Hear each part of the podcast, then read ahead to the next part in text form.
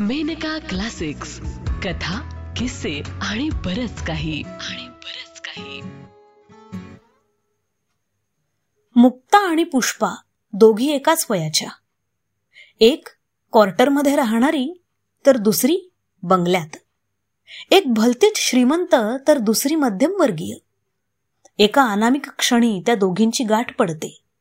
नकळत एकमेकींशी तुलना होते. पुढे काय होतं? जाणून घेऊया या कथेमधून.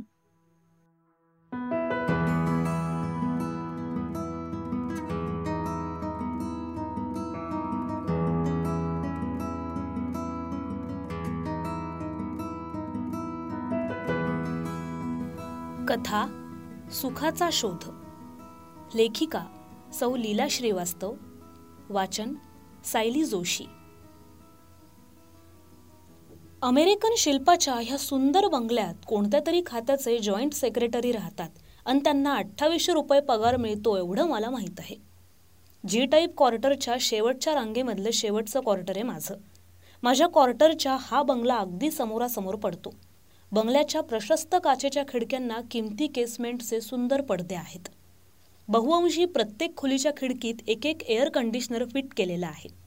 बंगल्यासमोर विदेशी फुलांची एक सुंदर बाग आहे. दिवसभर तिथे एक माळी काम करीत असतो. बागेत एक प्रशस्त हिरवीगार लॉन आहे. या मखमली लॉनवर सुंदर पेंट केलेल्या गार्डन चेअरवर या बंगल्याची मालकीण कधी कधी बसलेली आढळते. भरपूर उंची मेकअपमुळं अधिकच उजळ दिसणारा रंग आणि घनदाट बॉब हेअर असलेली ही अतिआधुनिक स्त्री एखाद्या मॉडेलसारखी दिसते. माझ्या क्वार्टरमध्ये व ह्या बंगल्यात एका हाकेहून कमीच अंतर असलं तरी माझी व तिची ओळख मात्र नाही.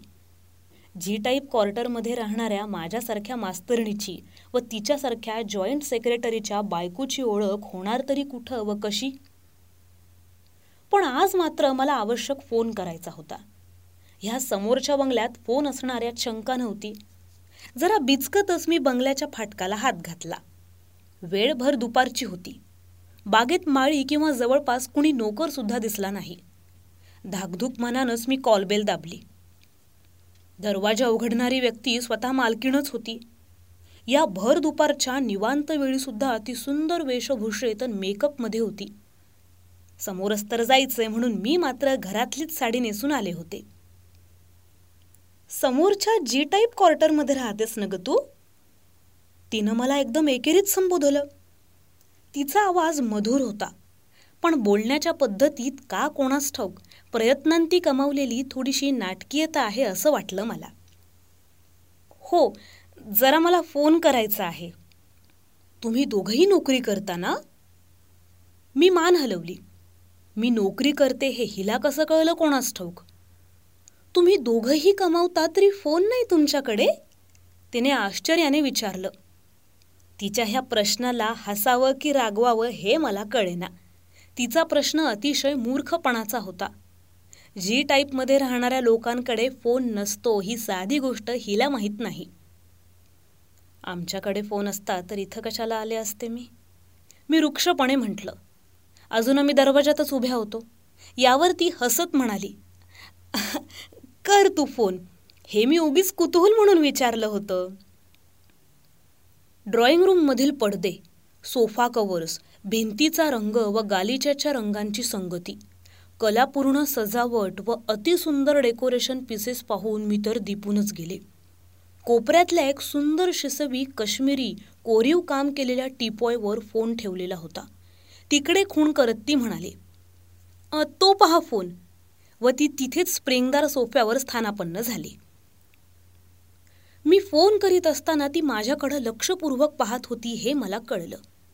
केसावर कंगवासुद्धा न फिरविता घरातल्याच साडीनं बाहेर पडले होते मी. आता वाटलं उगीच कंटाळा केला आपण साडी बदलायचा. निदान पर्स तरी हवी होती. ही बया घरातसुद्धा कशी नटून थटून बसली आहे व माझ्या एकंदर वेशभूषेचं कसं बारकाईनं निरीक्षण करतीये. फोन करून मी तिचे आभार मानले. बैस न ती आग्रहानं म्हणाली. नाही मी नुकतीच परत आली आहे शाळेतून. माझी सारी कामं तशीच आहेत. म्हणून जरा घाईत आहे मी. तिच्या आग्रहाला मान द्यावा म्हणून मी जराशी सोफ्यावर टेकले. माझ्या तशा जराशा टेकण्यानंही सोफ्याची डनलो पिलो वीतभर आत घुसली. म्हणजे सारी कामं स्वतःच करतेस तू? तिनं परम आश्चर्याने विचारलं. तिच्या कापून कमनीय केलेल्या भ्रुकुटी ताणल्या होत्या व रंगवून काळ्या केलेल्या पापण्या संदावल्या. तिच्या डोक्याची ही हालचाल निश्चित मनोरम होती. पण मला पुन्हा ती अस्वाभाविक वाटली. हो फक्त धुणीभांडी करायला एक बाई आहे. तिच्या बंगल्यात अर्धा डझन नोकर आहेत तेव्हा सारी कामं मी स्वतः करते ह्याचं हिला आश्चर्य वाटणारच. किती पगार मिळतो गो तुम्हा दोघांना? तिनं किंचित पुढे वाकून विचारलं. पहिल्याच भेटीत लोकांची आर्थिक कुवत तोलू पाहणारा हा नाजूक प्रश्न तिनं बेधडक विचारलेला पाहून मी जवळपास चाटच पडले. दुसऱ्याला संकोचात पाडणारं आपण काही विचारलं आहे हे तिच्या गावीही नव्हतं. पुढं वाकण्यानं जरा स्थानभ्रष्ट झालेले केस नीट बसविण्यात ती गुंतून गेली होती. माझी नजर तिच्या साठ रुपयाच्या साडीवरून सोळा रुपये बाराच्या ब्लाऊजवरून चारशे रुपयांच्या पायाखालच्या गालीच्या वरून दहा रुपये बाराच्या पडद्याच्या कपड्यावरून भिंतीवर टांगलेल्या पन्नास पन्नास रुपयांच्या पेंटिंग्जवरून एक वार अजाणता फिरून गेली. मग स्वतःला संयत करीत मी उत्तर दिलं मला पावणे दोनशे व अजितला अडीचशे मिळतात. माय गॉड फक्त एवढेच? ती चित्कारली. एवढ्यात कसं गो भागतो तुमचं? हे पहा मिसेस मला पुष्पाच म्हण. किंवा नुसतं स्वीट पी म्हटलं तरी चालेल. क्लबमध्ये मला सरे स्वीट पी म्हणतात. हे पहा पुष्पा चारशेच काय? पण चाळीसातही भागविणारे लोक आहेत आपल्या देशात. आणि तसं पाहिलं तर त्यांची संख्या जास्त आहे नाही का? असेल. पण ते जगतात त्याला आयुष्य म्हणायचं का? मी तर बाई अशा दारिद्र्यात जगण्यापेक्षा गळ्याला फास लावून मरण पत्करीन. आम्हाला जवळपास तीन हजार मिळतात. पण वीस तारखेपर्यंत चटणी उडून जाते त्याची. अगं माणसासारखं जगायला निदान दहा हजार रुपये तरी पाहिजेत महिन्याला. महिन्याला तीन हजार कमवणाऱ्या आलिशान इम्पालामधून फिरणाऱ्या एका लाखाच्या बंगल्यात राहणाऱ्या स्वीट पीचा चेहरा तरंगू लागला. खरंच कसं गं भागतो तुमचं एवढ्याशा पगारात? अगं आमचं तर पेट्रोल क्लब वीज ड्रिंक्स याचंच बिल चारशे रुपये होतं. पुष्पानं प्रामाणिक आश्चर्य व्यक्त केलं. मानेला एक नाजूकसा हिसका देऊन ती म्हणाली प्रियता आहे आणि विलासप्रियतेला सीमा नसते. त्याकरिता तीन हजारच काय पण दहा हजार सुद्धा अगदी अपुरे आहेत. माझा आवाज बहुतेक कडवट झाला होता.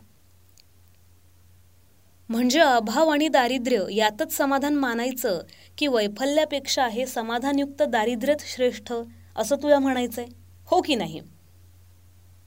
जे आवाक्याबाहेर आहे अशक्य आहे त्याकरता व्यर्थ झरून काय उपयोग? जे थोडंफार पदरात पडतं आहे तेच सुख जेवढ्या प्रमाणात मिळतं आहे तेवढं उपभोगायला काय हरकत आहे? चारशे रुपये मिळवणाऱ्यांनी चार हजार मिळत नाही म्हणून दुःखी होण्यात काही अर्थ आहे का? जेवढं मिळतंय त्यातच समाधान मानून माणूस बसला म्हणजे प्रगती खुंटलीच की नाही? पुष्पाशी वाद घालण्यात अर्थ नव्हता. आर्थिक परिस्थितीसारखीच विचारातही भलतीच तफावत होती आमच्यात. पुष्पाशी वाद घालण्यात अर्थ नव्हता शिवाय मलाही वेळ नव्हता. मी उठत म्हटलं बरंय येते मी. वा वा असं सोडणार नाही हा मी तुला? काहीतरी घेतलंच पाहिजे. काय आवडेल तुला? चहा की हॉट? Cold coffee? की एखादं drink? Pineapple orange Coca Cola का मिल्कशेक? ही यादी आणखी वाढू नये म्हणून मी मध्येच म्हटलं यावेळी जे असेल ते चालेल मला. यातलं सारच आहे. फ्रीजमध्ये हे सारच मला तयार ठेवावं लागतं. अनेक तऱ्हेचे लोक येतात मिनिस्टर्सपासून फॉरेनर्सपर्यंत. त्यांच्या पसंतीचं ड्रिंक सर्व्ह करावं लागतं. मला दीपवावं म्हणून ती बोलत होती की सहज बोलत होती कोणास ठाऊक. ऑरेंज चालेल. मला आता इथून बाहेर पडायची घाई झाली होती. मांडीखालची ही डनलो पिलो व पुष्पाची माझ्या हँडलूमच्या स्वस्तशा साडीवर खिळलेली नजर दोन्हीही मला बोचू लागली होती. नोकरानं आणलेल्या ऑरेंजमध्ये स्ट्रॉ फिरवीत पुष्पा म्हणाली एकूण तुझे विचार कौतुकास्पद आहेत हा? तुला चारशे रुपयात जगातली सारी सुखं उपलब्ध झाली आहेत आणि मला तीन हजार सुद्धा फार फार अपुरे वाटतात. खरंच हेवा वाटतो ग मला तुझा? पुष्पाच्या ह्या उपहासगर्भ शब्दात एक आव्हान होतं. तिला म्हणायचं होतं बघ माझ्याजवळ बंगला आहे इम्पाला आहे उत्कृष्ट फर्निचर आहे फ्रीज आहे रेडिओग्राम आहे टेप रेकॉर्डर आहे व रेकॉर्ड प्लेअर आहे. कुकिंग रेंज आहे गीझर आहे बूस्टर आहे एअर कंडिशनर्स आहेत बँक बॅलेन्स आहे. अगं अर्धा डझन नोकर आणि गोदरेजच्या अलमारीत ठसाठस एकाहून एक सुंदर आणि उंची कपडे आहेत. आणि तरीही मला समाधान वाटत नाही. अन तू तू मात्र वेताच्या चार खुर्च्या डालडाचे डबे जनता स्टोव उषा मशीन आणि मर्फी रेडिओवर खुश आहेस? मूर्ख कुठली? कीव येते मला तुझी? पुष्पानं मला सणसणीत चपराक मारली होती. स्वतःच्या कसोट्या निष्ठा वापरणारी माझ्यासारखी बुद्धिजीवी स्त्रीसुद्धा डगमगून गेली होती. मी घरी आले. पण पुष्पाच्या नवऱ्याच्या तीन हजार पगारानं माझा पिछा सोडला नाही. पुष्पाच्या उंची मेकअपचा रेशमी साडीचा दर्प माझ्या पाठोपाठ घरी आला होता. आणि माझ्या जी टाईप क्वार्टरच्या मामुली हवेत खळखळू लागला. बराच वेळ मी यांत्रिकपणे बसून होते. एक प्रश्न भूतासारखा माझ्या भोवताली वेडावाकडा नाचू लागला. पैशानं विकत घेता येणाऱ्या अनेक सुखांचा नितांत अभाव असताना तुला एवढं समाधानानं जगायचा काय अधिकार आहे? तू स्वतःला पुष्पा एवढंच सुखी समजावं याहून दुसरा मूर्खपणा कोणता? चार वाजायला आले होते. नुसतं बसून राहून भागणार नव्हतं. या प्रश्नाचं उत्तरही मिळणार नव्हतं. अजित ऑफिसमधून परत येण्यापूर्वी मला अनेक कामं आटोपायची होती. माझी शाळा सकाळची असते. त्यामुळे सकाळी भाजीपोळ्या जेमतेम होऊ शकतात. मग संध्याकाळी मी वरणभात वगैरे सगळा स्वयंपाक व्यवस्थित करते. आता कंबर कसून कामाला लागायची वेळ आली होती. डाळ तांदूळ धुवून मी कुकर लावला. कुंड्यांना पाणी घातलं. भाजी चिरून ठेवली. मग बैठकीची खोली झाडू लागले. झाडताना माझ्या डोक्यात विचार येऊन गेला. पुष्पा यावेळी काय करीत असावी बरं? नक्कीच कूलरच्या थंड हवेत डनलो पिलोवर लोळत पडली असावी. साडेपाच वाजत आले होते. कुकर उतरवून मी चहाचा आधण ठेवलं शेगडीवर. अजित आल्यावर आम्ही बरोबर चहा घेतो. अजितची ऑफिसमधून परतायची वेळ झालीच होती. चहाच्या वेळेचा हा एक तास सर्वस्वी आमच्या दोघांचा असतो. घड्याळ्याच्या काट्यांबरोबर सकाळी उठल्यापासून धावणाऱ्या आम्हा दोघांना हा एक तास मोठ्या विरंगुळ्याचा वाटतो. चहाबरोबर आम्ही निरनिराळ्या विषयांवरच्या गप्पांचा चविष्ट चिवडा चघळतो. पण रोज बडबड करणारी मी आज अगदी चूप होते. अजितला ते जाणवलं असावं. त्यानं जिव्हाळ्याने विचारलं एवढी गप्प का गं तो मुक्ताज? थकलीस? सकाळी पाच वाजल्यापासून रात्री नऊपर्यंत जो माणूस सारखा सारखा पहाड तोडीत असतो त्यानं थकूसुद्धा नाही वाटतं. मुक्ता अजितचा कप हातातच राहिला. माझ्या या कडू उत्तरानं जखमी होऊन तो माझ्याकडे पाहतच राहिला. मग हातातला कप खाली ठेवीत तो अपराधीपणे म्हणाला तुझ्यावर खरंच फार स्ट्रेन पडतो मुक्ता. मला वाटतं आपण एक नोकर ठेवायला हवा. नोकर मी उपहासाने म्हटलं पुष्पाचे सहा नोकर ओळीनं माझ्या डोळ्यापुढं उभे राहिले. नोकर ठेवायचा म्हणजे एक वेळचं जेवणच सोडावं लागेल आपल्याला. अजितला लागेल असा एकही शब्द आपल्या तोंडून बाहेर पडू नये याकरता जपणारी मी आज त्याच्यावर सारख्या उपहासाच्या पिचकाऱ्या सोडित होते. पण माझ्या ते गावीही नव्हतं. आपण ते स्पेअर करण्याचा प्रयत्न करू ना? अजित विचारात घडून गेला. चहा थंड होतोय इकडे याचं लक्षसुद्धा नव्हतं. मी माझे सिगरेट सोडतो. ऑफिसमध्ये चहा न घेता दहा नवे पैसे रोजचे वाचविता येतील. रात्रीचं दूधही सोडतो मी. म्हणजे सॉलिड दहा रुपये वाचतील. एखादा गहन समस्येवर विचार करावा तसा अजित विचार करीत होता. लहान मुलांसारखे बोट मोडीत हिशोब करीत होता. चहा थंड होतोय तुझा. मी थंडपणे म्हटलं. होऊ दे ग. तुझा थकलेला चेहरा पाहून नाहीतरी चहा गोडच लागेना मला. मग टिकोजीशी खेळणारा माझा हात आपल्या हातात घेऊन तो अजिजीनं म्हणाला ठरलं. नोकर ठेवायचा हा आपण एक. मी माझा वैयक्तिक खर्च शक्य तितका कमी करून टाकेन. तू एवढं थकावंस हा मी तुझ्यावर करीत असलेला अन्याय आहे. अजित माझ्याकरता सिगरेट चहा पानपट्टी दूध सोडणार होता. एवढा सारा स्वार्थ त्याग करणार होता. अजितची माझ्याविषयीची ही विलक्षण काळजी त्याचा हा प्रेमळ स्पर्श अजितच्या स्पर्शात जादू आहे. बायकोवर आत्यंतिक व हळवं प्रेम करणाऱ्या नवऱ्याच्या स्पर्शात अशीच जादू असते बहुतेक. त्या स्पर्शानं आतापर्यंत माझ्या मानगुटीस बसलेली स्वीट पी कुठच्या कुठे पडून गेली? छे छे किती मूर्ख आहे मी. माझ्यासारख्या सुशिक्षित समजूतदार स्त्रीनं केवळ पैशानं श्रेष्ठ असलेल्या पुष्पाच्या बडबडीनं भारून जावं? व जीवापाड प्रेम करणाऱ्या नवऱ्याला दुखवावं त्याच्या आर्थिक असमर्थतेची हेटाळणी करावी? पैसा हा आमच्या दोघांच्याही दृष्टीनं आयुष्यात दुय्यमस्थानी असताना काही क्षण का होईना मी शीर्षस्थानी मानण्याची चूक करावी? मी पश्चातापाने म्हटलं अजित ह्या मोटारवाल्या लोकांना आम्ही दारिद्र्यातही सुखासमाधानानं जगतो हे पाहवत नाही का रे? माझ्या या संदर्भहीन शब्दांनी अजित गोंधळून माझ्याकडे पाहतच राहिला. मग मी दुपारचा सारा प्रकार अजितच्या कानावर घातला. त्यानं ते सारं निशब्द ऐकून घेतलं. एखाद्या खुनाच्या स्वर जजमेंट द्यावं त्या गंभीरतेनं तो म्हणाला यात पुष्पाचा फारसा दोष नाही मुक्ता. हा उच्चवर्गीय म्हणविल्या जाणाऱ्या लोकांची मानसिक चौकटच अशी आहे की अहमभावनेच्या सुखाचं स्वादिष्ट तोंडी लावणं लागतंच त्यांना. पैसा नसलेली सारी माणसं ही निर्बुद्ध मूर्ख सभ्य असतात हे त्यांचं सरळ मत असतं. अगं फ्रीज मोटार क्लब पैसा याशिवाय आयुष्य जगण्याच्या लायकीच नाही असं त्यांना वाटतं. पण हा पुष्पातला आणि तुझ्यातला वैयक्तिक संघर्ष नाही.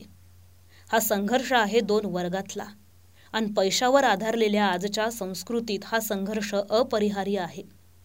पैसा हेच साध्य आणि पैशानं मिळणारं सुख हेच खरं सुख मानणारा एक वर्ग.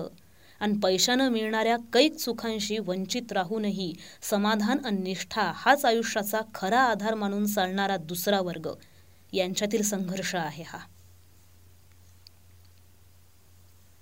अजित अतिशय गंभीर होऊन बोलत होता. इतका गंभीर त्याला पुढं आणखी डिवचण्याची मला भीती वाटली. मग ह्या दोन वर्गात खरं सुखी कोण? हा गेले पाच तास माझ्या डोक्यात थैमान घालणारा राक्षसी प्रश्न मी मोठ्या मुश्किलीनं दाबून ठेवला. अजित उठून उभा राहिला. हात लांब करून त्याने एक लांब लचक आळस दिला. त्या आळसाबरोबरच गंभीरता झटकून टाकण्याचा प्रयत्न करीत तो म्हणाला चल येतेच फिरायला. दगडी फुटपाथवरून आम्ही मुकाट्यानं चालत होतो. अजितचा हा गंभीरपणा मला आता बोचू लागला होता. अजित काही बोलणार आहे तू एवढा चूप असलास की मला भीती वाटू लागते. मी म्हटलं कसली? जगात प्रलय माजण्याची. माझ्या या विचित्र उत्तरावरही त्यानं टीकाटिप्पणी केली नाही. फुटपाथच्या प्रशस्त डांबरी रस्त्यावर हिरव्या लाल दिव्यांच्या इशाऱ्यावर वाहनांचा एक प्रचंड प्रवाह वाहत होता. चित्ताकर्षक रंग व आकार असलेल्या विदेशी मोटारींची एक अविरत रांग डोळ्यांसमोर घरंगळत होती. मुक्ता ह्या प्रशस्त आणि अतिआकर्षक विदेशी मोटारी बघितल्यास? ह्यातील अधिकतर मोटारी स्मगलड आहेत हे तुला माहीत आहे का? आणि ज्या स्मगलड नाहीत त्याच्यामागे काळ्या बाजाराचा एक काळा इतिहास असतो. आत्म्याचे अंश विकून देशाशी द्रोह करूनच या मोटारी विकत घेता येतात. मूळ किमतीच्या कैक पट किमतीत ह्या मोटारी विकत घेण्यात येतात. इतकी पट किंमत का देतात रे लोक? देशी गाडी घेता येत नाही का त्याऐवजी? मी विचारलं. अजित बोलता झाला होता आणि त्याला मला बोलता ठेवायचा होता. केवळ देखाव्यासाठी ग की आमच्याजवळ फॉरेन कार आहे. आणि एवढा पैसा येतो कुठून त्यांच्याजवळ? पैसा आणि प्रामाणिकपणाचं वाकडं आजच्या जगात मुक्ता. निढळाच्या घामानं खात्यात पैसा आणि प्रामाणिकपणाचं वाकडं आहे आजच्या युगात मुक्ता. निढळाच्या घामानं खातात तुझ्यासारख्या मास्तरणी आणि माझ्यासारखे कारकून. बाकी ह्या इम्पाला कशा खरेदी केल्या जातात आणि हे लाखो रुपयाचे अमेरिकन पॅटर्नचे बंगले कसे बांधले जातात हे तुला माहीत नाही हेच बरं. ते ऐकवणार नाही तुझ्याच्यानं. क्रॉसिंगवरचा तो लाल दिवा पेटताच वाहनांचा तो अविरत प्रवाह एखाद्या आज्ञाधारक मुलासारखा पटकन थांबला. आम्ही रस्ता क्रॉस करायला लाल दिव्यापाशी आलो. रस्त्याच्या कडेलाच पुष्पाची लांब लचक बदामी इम्पाला उभी होती. ड्रायव्हरच्या सीटवर पुष्पाचा नवरा होता आणि बाजूच्या सीटवर हाफ टॉपलेस फ्रॉक घातलेली एक निळ्या डोळ्याची ब्लॉड पुष्पाच्या नवऱ्याला अगदी खेटून बसली होती व मजेत सिगरेटचे झुरके घेत होती. आम्ही फुटपाथवरच थबकलो. अजितनं माझ्याकडे व मी अजितकडे एकदमच पाहिलं. अजितनं मला मागं खेचलं व माझ्या कानात तो बुजबुजला. बघितलंच मुक्ता? ही आहे ह्या पैसेवाल्या लोकांची कल्चर व त्यांच्याजवळ असलेल्या पैशाची विविध रूपं. उद्या याच सीटवर तुला दुसरी एखादी तरुणी आढळेल. माझं मन पुष्पाकरता हळहळू लागलं. नवरा हा संपूर्णपणे आपल्याच वाटायला यावा असं स्वाभाविक प्रत्येक बायकोला वाटतं. पुष्पाला माहीत असावं का रे हे? तुला काय वाटतं? खरं सांगू? तीही एखाद्या मर्सिडीजमध्ये नवऱ्याच्या साहेबाला किंवा एखाद्या एक्सपोर्ट इम्पोर्टच्या बिझनेसमॅनला अशीच खेटून बसली असावी. अजित? हिरवा दिवा लागला. वाहनांचा प्रवाह पुन्हा वाहू लागला. बदामी इम्पाला आमच्या डोळ्यासमोरून सळकन घसरून गेली. अरे क्रॉस करायचं राहिलंच की. हिरवा दिवासुद्धा लागला. अजित म्हणाला नको क्रॉस नको करायला. आपण परत घरी जाऊया. मी अजितचा हात पकडीत म्हटलं. मला माझ्या प्रश्नांचं उत्तर सापडलं होतं. आणि परत त्यांना फुटपाथवरच्या अर्धवट अंधारात मी अजितचा हात अगदी घट्ट पकडून ठेवला होता. आता आपण ऐकलत सौ लीला श्रीवास्तव लिखित सायली जोशी यांच्या आवाजात सुखाचा शोध. ही कथा सप्टेंबर एकोणीसशे त्र्याहत्तरच्या मेनका मासिकात पहिल्यांदा प्रकाशित झाली होती. ही मेनका प्रकाशनाची दोन हजार बावीसची प्रस्तुती आहे.